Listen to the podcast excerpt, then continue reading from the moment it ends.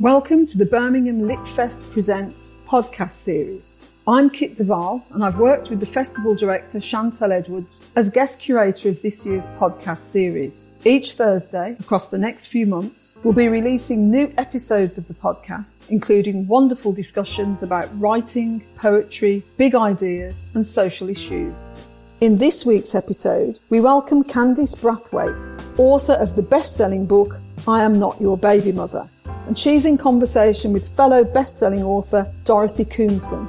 Candice's book, part memoir and part social commentary, offers a brilliantly observed guide to life as a black mother in the UK and an urgent call to recognise the diversity of motherhood. Join them as they discuss redefining motherhood, the silencing of black women's pain, and the experience of publishing a book in the midst of a global pandemic and the resurgence of Black Lives Matter protests across the world. Hello, my name is Dorothy Koomson, and today I am talking to the wonderful Candice Brathwaite. I have to say that properly, I actually listened to her book rather than reading it because I wanted to get a sense of who Candice is, and so I know how to say her name properly. Um, so yeah, Candice Brathwaite is something of a powerhouse in the social media world and in naturally the real world. Um, she has helped to transform the lives of millions, and I do say millions because she has touched so many people, the lives of millions of mothers everywhere by showing them that mothers don't all look one way and they don't all have to have shiny hair and a certain amount of money in the bank to be good mothers who love and care about their children and she's a top tier influencer. And it was from her experiences on the differing ways of being a mother that led her to fi- found Make Motherhood Diverse, an online initiative that Candice describes as aiming to encourage a more accurately representative and diverse depiction of motherhood in the media, basically to show us all that all mothers don't look the same, they don't have the same experiences, and we are all different, but all good parents. Candice has two children, Esme Olivia and Richard Jr., known as RJ, and she lives with her husband, Bode, in Milton Keynes. Her book, I Am Not Your Baby Mother, published earlier this year, really lifted the lid on what it means to be a black mother in our modern world. And she describes her experiences and the experience of so many other black women in all its dangerous, humorous, scandalous, humbling, empowering, and beautiful glory. Candice is talking to me today about her book, life, and of course, ice cream. And I say ice cream because my first question to you, Candice, is going to be what's your favourite um, flavour of ice cream? Um, cookie dough. Cookie dough. Specific, yeah, specifically a bit of Ben and Jerry's. Ben and Jerry's. I yeah, I don't, want to advertise for them, but Ben, ben and Jerry's cookie dough. Yeah, it's up there. It is up there. See, I can't eat that unfortunately because I'm gluten free, and so I'm gutted when I see other people eating eating those things. It's just oh, okay. Well, now I know that. See, I've, I've started. We've started on a good footing you've got a good flavour of ice cream up there. So, um, yeah. my second important question to you was going to be, what's your favourite flavour of baby food? Oh, baby food. Oh, I bet gosh. no one's I'm like, I'm a bit stuck. yeah, ever. Oh, I'm like, you know, anything happily, if that makes sense. Yeah. Like, and this is the thing. So, you know, um, I, I, uh, my background is Caribbean and yeah. my husband's background is Nigerian. Yeah. So even like the idea of baby food that comes in jars, that's so foreign to us. I know. You just like, yeah, you just mash down what you're eating and give it to the baby. Yeah. Yes, I know. That's, so I wanted to double check. See, I wanted to double check on you. I was checking up on you in a different way. See. I should I yeah, should follow that up with asking you. So is it plantain or jollof? Which is the flavor? Which is the favorite out of those two? Uh, plantain. Okay. I, I, it's not even up for a competition with me, honestly. okay. Um, all right. So I'm gonna be serious now. Uh, yeah. Okay. Um. So how has your lockdown been? Because I know it's we're coming out of it. Apparently, well, I'm mm. not. I'm still distancing and stuff. But how has it been for you? Mm. Do you know what lockdown was? Was really difficult in in in a lot of ways. Uh, you've got I've got two underage kids at home. It's hard to explain, especially to a two year old, why he can't go to his childminder. And you know, you're spending all of this extra time with a family you really do love, but you need some space.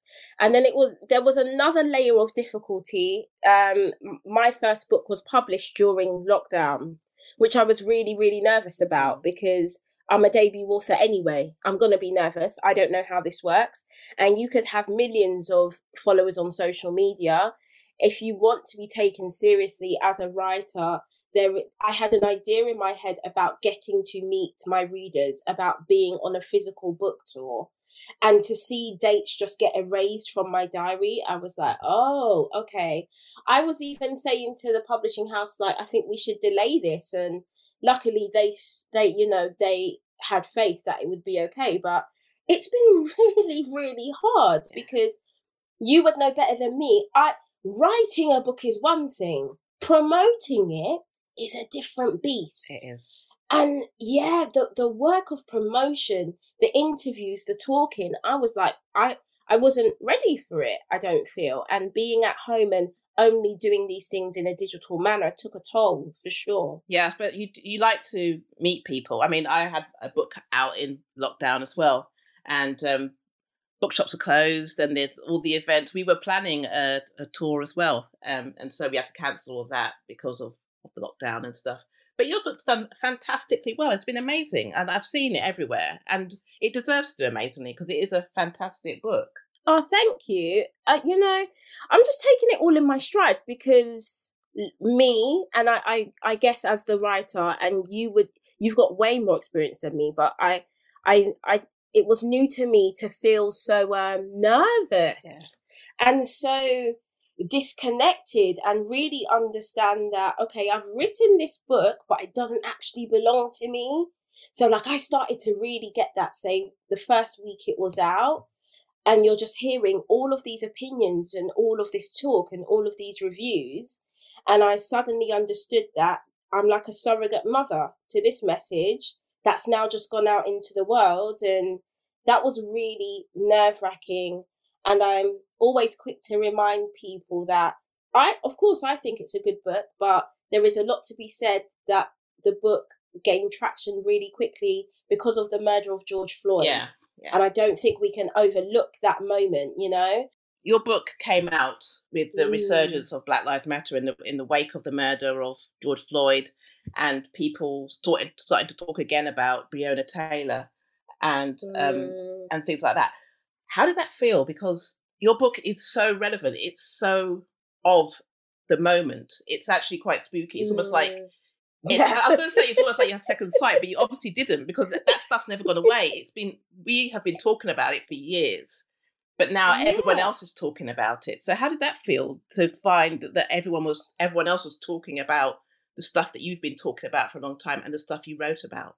Really, um, I, I'm going to take a leap of faith and be confident for a moment and say, really, I felt really confident. That's the word. Because I was like, actually, this isn't new to me. This isn't new to the people that I would class as brothers and sisters who have always been here doing this work in one way or another. This is not a new conversation. So I knew in that moment, um, being called onto the news or people using the book as a tool for anti racism, which is not what I was thinking when I sat down to write it. That bit didn't make me nervous because I was like, if there is one place where I am qualified, it is in the Black British experience it's in understanding how racism has affected my life and my grandparents' lives and so on. That bit I was fine with. What made me nervous and I wasn't so confident in was seeing my book being pulled into these ginormous lists of tools. Now, you know, you have to read why I'm no longer talking to white people about race. Yeah. You have to read Natives by Akala, and you've got to read I'm Not Your Baby Mother. That bit took my breath away because at that point the book had been out seven days. I was like, hold on, hold on, guys, hold on a second. These books have had years to marinate. They've been the kind of books that you have on your bookshelf for a while, for at least three, four, some five years. And it was like watching a newborn being forced to go to uni. I was like, this book is really new. Yeah. Why are you guys putting a cap and gown on it? Like, I don't understand. But then when I started hearing the feedback and re reading my writing from a different perspective, especially a chapter like Young, Gifted and Stabbed, I was like, oh, okay, I do get it. And it was it was me having a moment of being like, yeah, were you having a vision when you wrote this? Because you could not predict. I don't want to use the term perfect, but that's the only word I can find. It was just such perfect timing. Yeah. It's, and it's also really yeah. sad timing. That's, that's that was the thing. I mean, how did it? Mm. I know what you've just said, but how did it take the whole experience of that time take its toll on you emotionally? Because for me, I spent a lot of time really hurt, I suppose, um, with people's responses to it. Because, and that's why I ended up writing my letter, open letter to the publishing industry, because we've been fighting this fight and talking about this stuff and doing what we can all this all these years. And suddenly everyone was like, "Oh yeah, we've been doing this. We we understand this. We've been here." And I was like, "No, you haven't." And it really, you know, my husband and I were both really like, it's exhausting and tiring and upsetting, and and I got really angry sometimes, and I just felt bereft a lot of the time. And it did help talking to other people. But how did you get through mm. it? Yeah, I was really tired, and I think I got to the two week mark, and I I was like, actually, no more TV interviews, none of that nonsense, because that's how it feels. We have a moment like this twice a year, once a year, and then they call on the same black speakers, the same black voices to come back and almost like argue racism with white people on national TV. And I was like, yeah, that's no good for my soul either. I'm really about activism from a joyful perspective.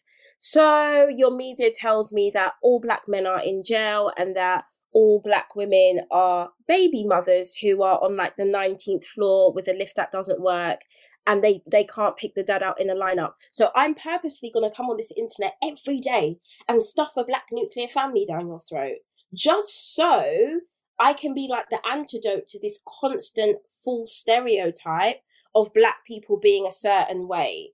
And that's what got me through. And when I saw my social media platform start to grow, I turned on something which meant that new people couldn't comment, they couldn't speak. And I was like, listen, you guys, you new people, you're going to have to acclimatize for about a month. I don't want to hear from you because you've probably come to follow me thinking that I'm going to be your your one way out of your racist thinking or you know, I'm going to help you solve your white privilege and it's not that. I this space is actually first and foremost for black people who want to see themselves depicted in a positive light. Um, but the time was so heavy. I would say, you know, borderline depressing, actually. Yeah. It was a really difficult time because also we cannot overlook what seeing someone murdered being pushed to your phone does for your psyche if you're a black person. Some of these videos of George Floyd didn't even have like a trigger layer on them. It was just there. It was just there. And I, yeah, and I feel like we are way more respectful of white bodies and trauma. Absolutely, you know? they would not show half the stuff they showed, and in its yeah. so in its glory, as it were. That the glory isn't the right word. And you know, it was just there. I, I could I didn't actually watch the whole thing, but I started.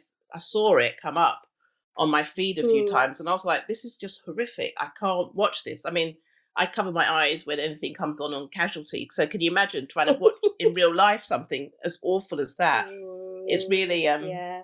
really, yeah. You're you're right. That's the thing. It's people are they're much more respectful of white white pain, and mm. you know, mm. and it doesn't seem it doesn't seem to be as fair as it were.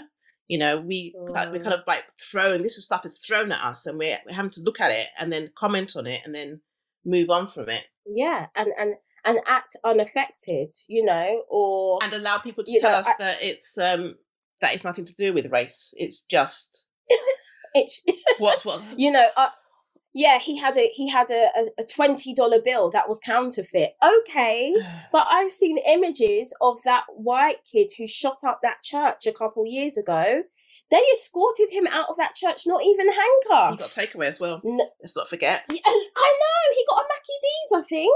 Yeah. Like, oh, it does. It really. Oh, again, I can just feel myself getting. I know, I know. I, I think we should, let's just move away from that. Let's move away. Let's go back to I scream. But um, why did you? Why did you decide to write the book? Because I mean, the book it goes mm. it goes to hmm. lots of different places, and in in in a very specific and because I listened to the audiobook, I kind of felt yeah. like I got to know you. I mean, I don't know you. I'm not a crazy from the internet who thinks they're your best friend. but I did feel like I got to to know you a bit and and how you speak and how you enunciate things. And so, why did you yeah. decide to bring what was a lot on Instagram and on your blog into mm. um into a book? Do you know what? I'm I'm not going to sit here and lie. That decision was made for me before the the proposal for this book. There were five others that got turned down, mm-hmm. um, and so I just felt like the, the the common the common themes in in being turned down were stuff like oh we really love your writing but we think you should go away and grow your social media profile first i kept hitting that and then a week later they'd email my management and be like oh but if she ever would she ever consider writing about motherhood and i was in a really difficult position although people saw me as a mummy blogger i speak really frankly when i say i find most mummy blogger books to be abhorrent and not filled with much. Yeah. And in a month's time, you're going to use it as like a coffee coaster. Yeah. You're not going to keep that in your library forever. So for years, I was like running away from motherhood. I was like, I'll write about anything but that because I don't respect that genre when it comes to, to writing and reading. I don't. And I remember writing this proposal in like 45 minutes I think the title I threw in there in that 45 minutes as well. And I said to my management, don't ever talk to me about this proposal again because I no longer care. And two weeks later, I got a call from Quercus. They were like, oh, Fantastic. this is really good. And we want mm. it now. And I was like, and I thought, you know, I thought being like so off the cuff with it would call people's bluff. So I pushed a little further. I was like, yeah, but I bet you're going to call me into your office and you want to dilute what I want to say. And I bet you find the title too abrasive. And they were like, no, we want it all. And I was like, okay, fine. Then we go. And then I found through writing it, I, you know, I found that a lot of me not wanting to write this book was ego based. I have to admit that. There was an idea in my head about what it meant to be a respected writer. Mm. And I, I was, I was, I've been proved very wrong in writing this book because it's what people have wanted for a very long time, but I tried to run away from it. And now reading it back, I'm like, oh, you could not have begun your writing career with anything else. That is very clear. It's funny. What's what in your head? What's a respected writer? Oh, like, oh, just okay. So this is really funny it's so funny how they would tell me to grow my social media profiles. Yeah. In my head, a respected writer's not on social media because they're busy writing hey. and going out into the world. Hey. You know, not not not on, social but you know what I mean. Like I know it's what you not, mean. I'm joking yeah, with you. It's not, I'm messing with you. it's not be all and end all. And I just found some of these houses to be obsessed with like followers yeah. and engagement. Mm. And I'm like, okay, so are you a publishing house or are you a C? Because the lines have become so blurred. And I'm yeah. like, you know, there are wicked authors with 100 followers on Instagram. And yeah. I'm like, so why does it matter? So in my mind, a respected author was not an influencer or a blogger. Yeah. It was someone who was always enjoyed reading and could string a sentence or two together because that's another thing. I'm not, again, I can't lie. Lots of these bloggers have ghostwriters. Yes. Lots of them are only offered a deal because they have a million followers. I know. It's not because they can write, you know? And so I found it for a long time. I found the process of trying to become published really heartbreaking and like I just I realized a lot of things during that period. I, I really learned how publishing first and foremost is a business. And more often than not, many of these houses are willing to put numbers before actual talent.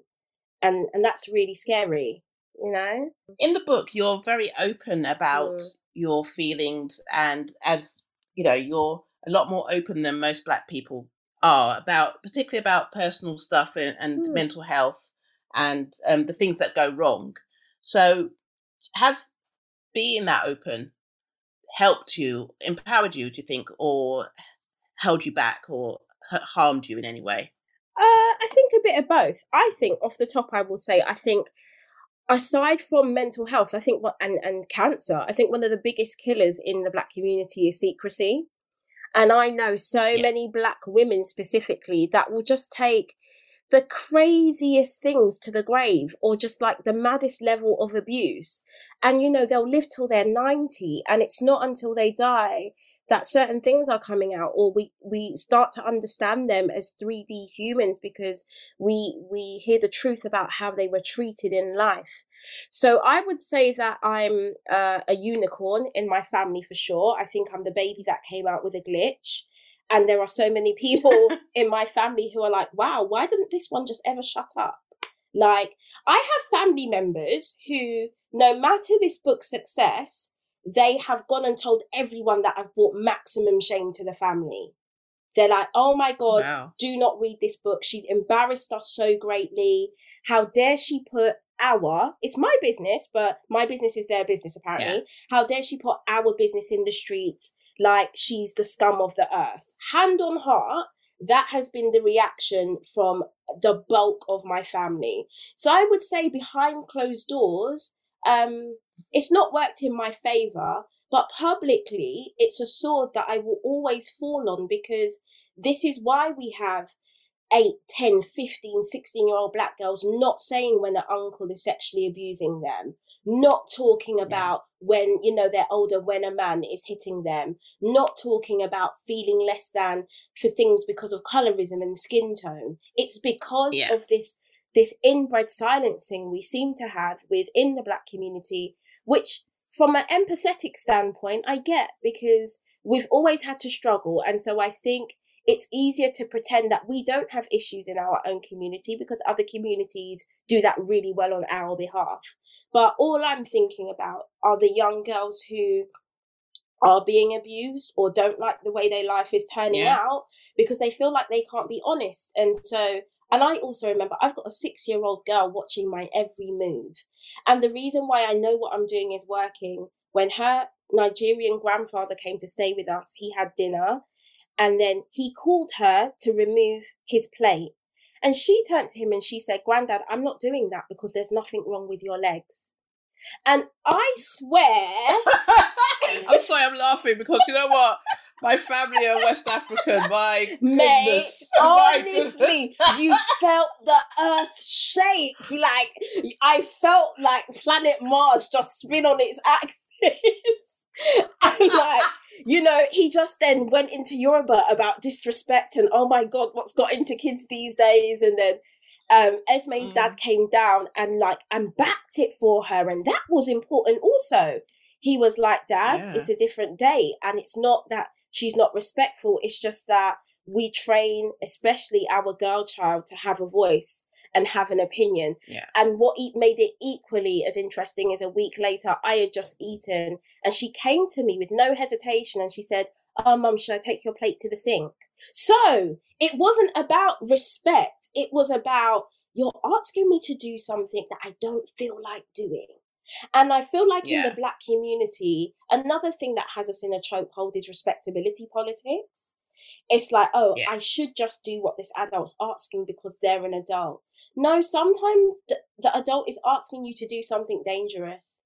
And so I feel yeah. like me being so open, even though it's been heartbreaking to literally lose family over work like this, I'm I've I've I've gained a different kind of family in the women that message me and email me literally saying like you've you've you've made me leave an abusive relationship or finally stand up to my toxic family like that's a big deal yeah and that's what i was going to ask you because i know on the on the flip side i've had over the years i've had so many emails from women who've said that your book has changed my life or it has helped me and i I realize that I'm not alone and that, you know, black girls can feel like this and black girls can be the hero or the love interest. Mm. You know, we don't have to be look a certain way. So I was going to say, you must have had so much of that because your book is so detailed and um, it goes into so many different places and so many different. I mean, you, you don't have to be a, a mother to to mm. sit to understand or to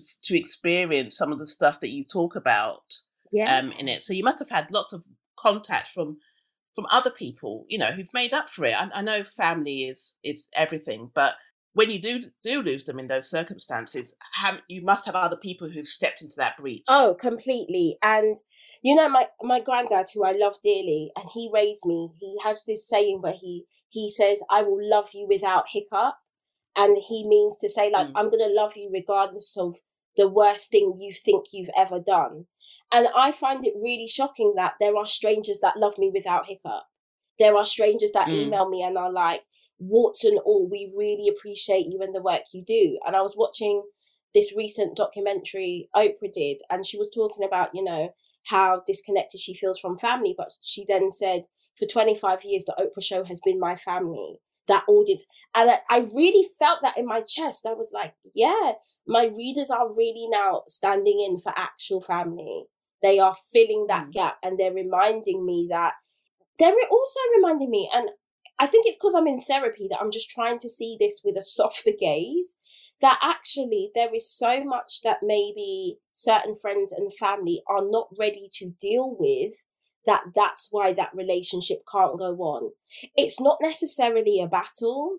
Perhaps in my writing, I just hold up a mirror and people don't like the reflection.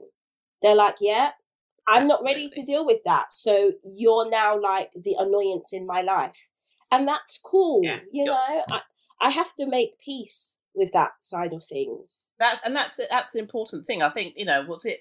Did it feel therapeutic writing a book, or did it just feel like you know you're dredging up all the things that have happened to you to expose? It felt a bit of both. I so and trigger warning for anyone listening: there is a chapter where I discuss sexual assault, and I don't just want to dive into that. Mm-hmm. But um, that that that specific couple of paragraphs were submitted after I'd submitted the finished book because as I was writing it, I you know, there was a part of me that was like, yeah, but you're not telling the whole story, and you know what holding this bit back. Um, if you put it in there, what it could do for others. But I just wasn't willing to go there because with a paid therapist, I haven't been there yet. And I was like, so, girl, you're really going to just tell these bits of yourself to strangers and you've not worked on some things in your private space. And so it did feel really cathartic because there's so much in that book that maybe some of my nearest and dearest didn't know about me or didn't know about my situation. But I'm, I've, I'm becoming, because I'm not there yet, but I'm becoming one of these writers who's willing to leave it all on the table because especially mm. with non-fiction i can feel when a writer's not done that. I can feel in a in a story i'm like something's missing here. And i didn't ever want to be a fraud and that feels like a wrong thing to say because it's my business. I shouldn't be perceived as a fraud for not sharing something but i just think um, sexual assault specifically is such a problem in my community that if i didn't put something like that in there it, it it wouldn't be the same book. If I didn't speak so openly about abortion, it wouldn't be the same book because these are the things that are specifically thrown on young black girls as like uh, cloaks of shame. Absolutely, and you know, and that's and that's one of the things that we need to kind of address. And I do, when I write a book, I do try and be as honest and authentic and tell people's stories. And it was it was very refreshing to read a. I know you say it's not a biography; it's a memoir more than anything. That is um that deals with it and is very open about it. And, you know, and the way you discuss the sexual assault and your abortion and stuff, and you're very open. It's like, if you can't deal with it, then you need to put this down. I know, you know, what's, what made me laugh about your book a lot is the stuff that um, I could just see myself, hear myself saying things like that, and I could just see my husband's face thinking, "Oh God, oh that woman." the things that it really made me laugh. Um, I'll tell you one thing that really made me laugh was when you were talking about the travel system, and I knew which one you were t- what you were talking about before you named it. I knew what you were talking about. I knew it. I was laughing to myself about that as well. Um, there's so many bits in it that are really funny, and then there's bits of it that are really um, heartrending, and you know that can bring tear to. I'm not just talking about the things like the um, the chapter on on stabbings mm. and stuff like mm. that. I mean, just the little things like the schooling chapter or mm. why he decided to set up Motherhood Diverse. Mm. Those things they they kind of are heartrending as well because you kind of see where they came from and how alone you felt out there and how alone other mothers have, must have felt before you started it before you you you came and decided to push forward and keep doing it um and it and there and that's kind of very empowering like i say you don't have to be a mother to read this to to get something from it i mean i love your analogies like the the pyramid and the kentucky fried chicken um things uh, they they're very poignant and very very insightful i don't I, I wanted to try and avoid talking too much about what's in the books. I want other people to go and read it and experience it like I did. But I want to keep going. But you remember that bit? That really made me laugh. Or that bit, I've been yeah. there. Um, but the thing, I mean, one of the things that was very important about your book was bringing up the the fact that black women black mothers are treated so badly in the healthcare mm. system. We know we can pretend that they're not. We can pretend that, you know, they go into it and it's equal and it is yeah we're all treated the same but we're, we're so not we're absolutely not and your story pre and post birth was very affecting i, I found um, how did it feel writing that down that honestly that one was the easiest chapter because by the time I handed that manuscript in. I have been on so many podcasts. I'd, you know, spoken to so many mm. news outlets about that. I just feel like if if it was in the reverse and this were white women, the NHS would have been called to public task by now, and there would have been a massive mm. inquiry and a shake up. And I feel like because it's primarily black bodies being discarded or black women dying, mm. this is why it's taken just so long to find a way to stop this. And I mean, where I, I also started a petition to get the government to discuss this, and they had the cheek to respond in their petition with data about the fact, you know, that black babies are more likely to die than any other baby in their first 28 yeah. days. I thought, wow, this is your response. It's so just the entitlement, the way the black life really doesn't matter in a situation mm. where the structure is based in white supremacy. I was like, this is so mind blowing to me. And the fact it has now had enough signatures, but that um, petition was stagnant for months for months. I remember I, I remember sharing it on my Facebook um um my Facebook yeah. page and I had several people sign it, but I had several people going, "Oh, it's because you know sometimes they don't know how to speak up." Huh? I was like, "Don't, don't talk nonsense to me. Don't, don't talk nonsense to me." because I mean, I, I, I, I try to avoid arguing with people in public. It's one of my things I don't, I try not to do. So I was just like, you know what, I'm gonna have to block you because I can't be. Do you know? Do you know why that? showing myself. Do you know why that doesn't make sense? It's because on another day, black women are loud and angry. Oh uh, yeah. So I'm just none like, of it makes sense. none of it makes sense. So when we're in when we're in the most pain physically possible, what we just fall mute. It's just and it's the fact that exactly. people even want to argue that data or find any other reason for it than to be racism and racial bias. No, it's not that. It's gestational mm. diabetes. No, it's not that they eat too much dumplings. No, it's not that. It's exactly. it's like, come on, stop. You know? And when I had Esme, I was the healthiest I'd ever been. So for me mm. to fall so ill and and really genuinely come that close to dying, I think, yeah, this could have ended so differently for me.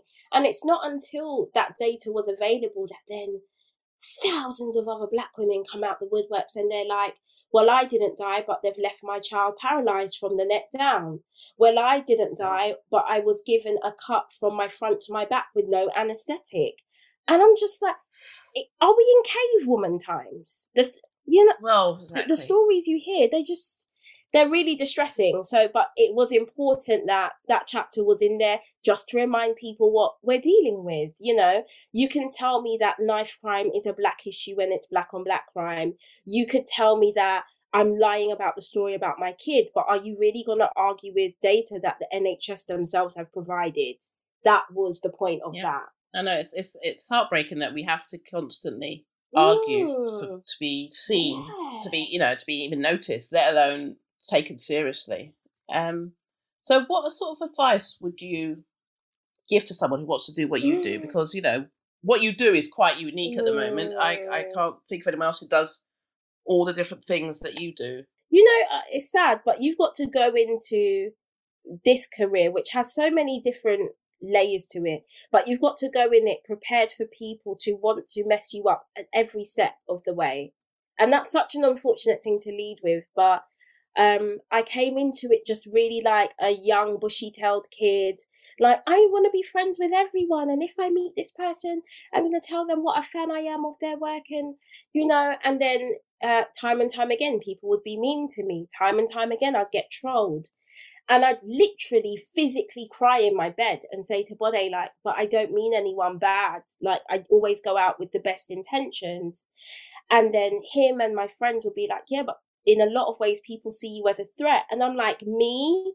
The me that could barely afford at the time to get the bus to wherever I've been or the tube to see this person or go to this event. I'm the threat. Like, it just felt so silly. So I would tell people, prepare in in every area for people to see your light before you do and to want to out it and so that mm. way when people do try and trip you up you know sometimes it's not the actual falling that hurt me it was the fact that i didn't see that someone was going to do that. I'm like i don't mind falling. I don't mind um shame whatever that means or being embarrassed in public. What undoes me is when that has been brought on by someone that i considered a friend or someone i trusted.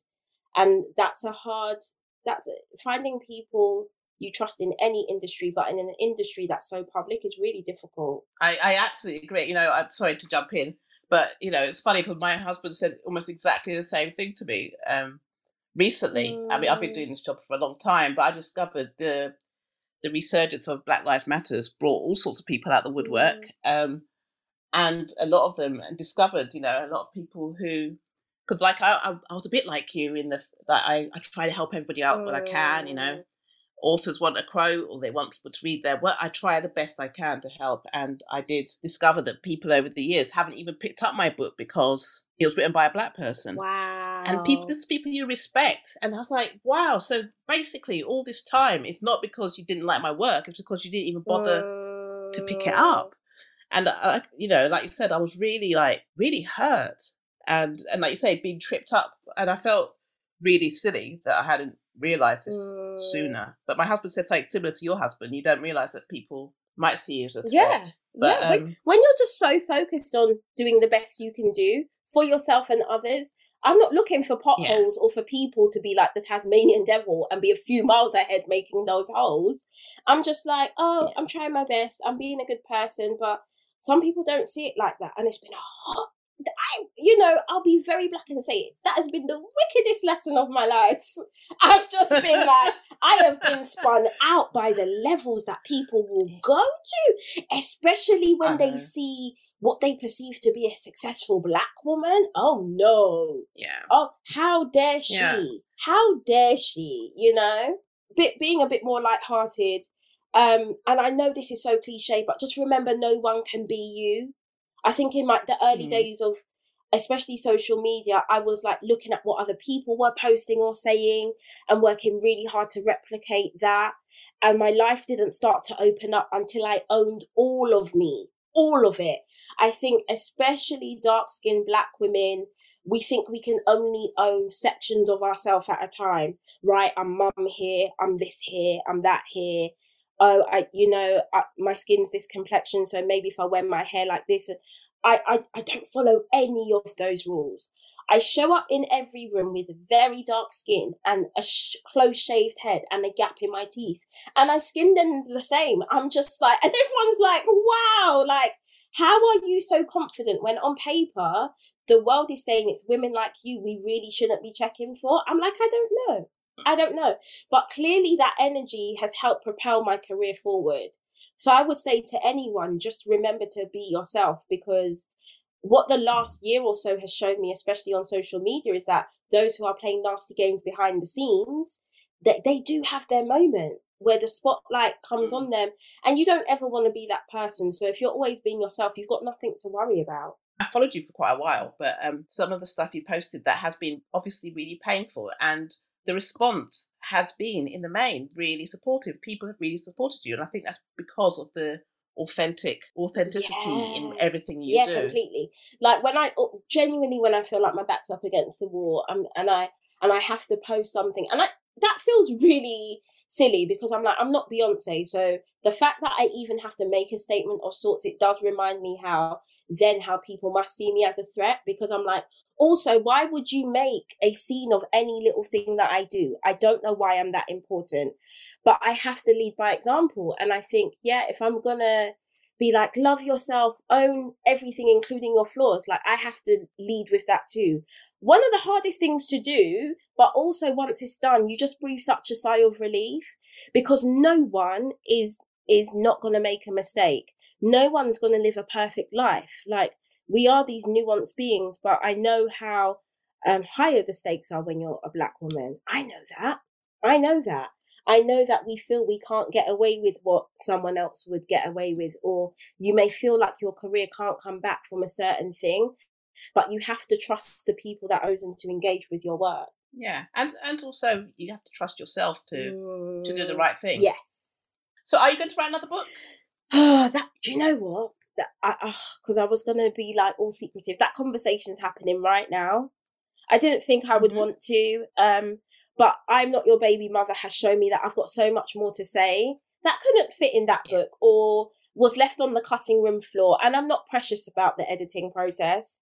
I'm like, oh, we need to get the word count down. Well, whack that bit out, whack that bit out. But what's been whacked out is really good and still really helpful to someone else. So I think there might be another two or three books in me yet. But again, I'm always gonna, because my career has come in like from eh, almost backwards. So I've grown a social media following first and then brought out books. I, I don't know. I think I'm going to feel like I'm playing pretend for a bit because I still do. Like when people solely yeah, say, absolutely. "Oh, the writer Candice Brathwaite," I do scrub my face a bit, and I'm like, "Oh, really? I've only had one book out. Don't push it. You know, anyone can write one book." I think the the they really I can't. Know. You know. Really can't. You know, they can't. You, baby, they really can't. I think, and, and this is the thing. So you again, black women, we're our own worst enemy sometimes because the bar in my head is so high. I'm like, okay, maybe you mm-hmm. can say that, and I'll feel confident in that on the fifth book. But right now, I'm still like, oh, it could have been just a fluke. I, I don't know if people will read anything else. Let's see. Take it from somebody who's done it 16 times to do one book and to be have it be so successful mm. and so loved um, is a real achievement. So please don't ever take anything away from yeah, it. You're right. I, I I'm I'm working on that too, and you're right. I'm trying to. When people praise it, I'm just trying to feel good with that. I'm like, thank you. Um, I'll hold on yes. to that because this is the, it's a it's a rhythm. I love this bit now, but if you know, I know that when I'm writing my second, I'll doubt myself again, and I'll have days when I don't want to sit at my computer because I don't know what I'm doing. So I'll hold on to the good times for now, for sure. Absolutely, and just keep keep going. Yeah. Uh, so how is it working with your husband now? Oh, you know, I'm gonna, I'm probably gonna annoy people, but it's bloody brilliant. And I wish he'd, I wish he'd quit years ago because the ability to just get more done and for life to feel smoother now that we work in in the same house. Yesterday he just looked at me and he was like, "You know we would never be able to do the stuff you've done in the last 3 weeks if I was still going to a 9 to 5." And I was like, "Dude, you're telling me. I've been trying to tell you this for a couple of years." Um like but also from like a ancestral spiritual perspective, I'm really excited and encouraged because I just want to build something that, you know, the grandkids or great grandkids I'll never meet are like, I'm able to do this because grandma and grandpa started this business. I'm really like, mm. and it, and it's, it's a, it's a black couple doing something, which I think we yeah. don't get to see enough. That's not to say that yes, we don't cross words, but um, for the most part, it's been the best decision we've made this year for sure. So what what's next then? Apart from possibly a new book, are you going to do a fashion line or something? oh my gosh, you're being too spooky now. Do you know what? Because someone approached me and they were like, "Oh, we'd love to work with Candice," and I thought, no, it's time to shoot my shot, and I. I told my management, could you ask them if I could have like my own lipstick range or a dress line or something? So hopefully, and you know why I'm going to say that publicly? Because I feel like uh, white women who would do what I do would have asked for that ages ago, or they would have done it ages yeah, ago. And so I sometimes I do think, oh, you're being too cocky, or you're asking for too much, and then I do my white girl litmus test, and I'm like, no, you're not. You're not asking for nearly enough. Like I would love to do something like that, but Um, may, might be a black thing, more of a moral thing. I'm not in the business of selling people rubbish, so it would have to be done really well. But fingers crossed. Absolutely, yeah. That's yeah. Something with your name on. That's going to be done yeah. Well. But fingers crossed. That's the next thing. Hopefully. Okay, I'm going to keep my fingers well crossed for you. And don't you dare quit or stop. You know what? Well, it's really important what you're doing. Really important. Really important to show a black nuclear family and to show that you know a black girl, dark skinned black girl, can be you know confident and can talk about fashion mm. and t- and can you know talk about all sorts of things, not just the, the sad stuff or the hurtful stuff or anything. Yeah. You know, you keep going. Please I keep will. going. You sound like we're like a support group, aren't we? And I, I, and I think we are. I think there's nothing wrong with setting up a support group in this sort of way. But really, I'm, I'm you know, congratulations, really well done. You've done so amazingly. I'm, I'm really, really. I feel like I'm saying, I'm saying I'm proud of you, but I can't really because I'm not your like your mum or anything. But I really feel like I'm proud. No, thank you. All you've thank done. you so much. Like I said, it's been hard because I've not even had that from family. You know, it's been uh, the the great opposite. But I'm I'm gonna keep trucking along. I, I think I'll do all yeah. right. I'm going to keep going, I promise. Well, thank you so much. If you want to pick up I Am Not Your Baby Mother, it's through the, all the usual outlets and it's a fantastic read. I think everyone should read it. I do actually believe that. I'm not just saying that because I love Candice. I actually think it's a really, really insightful read and a really insightful look at what it means to be a black woman mm. in the modern world. So thank you so much, Candice. It's been lovely talking to you. Thank you. Thank you for having me. Thank you to everyone listening. It's been awesome. Thank you for listening to this week's episode of the Birmingham Lit Fest Presents podcast. If you enjoyed this episode, we'd love for you to tell us about it. Leave us a review and a rating. Find us on Instagram, Twitter, and Facebook at Bham Lit Fest and take a look at the rest of this year's digital programme on our website at www.birminghamliteratureFestival.org. You can download our latest podcast episodes every Thursday from all the places you would normally get your podcasts. Until then, happy reading. The Birmingham Lit Fest Presents podcast is curated by Chantal Edwards and produced by 11C and Birmingham Podcast Studios for Writing West Midlands.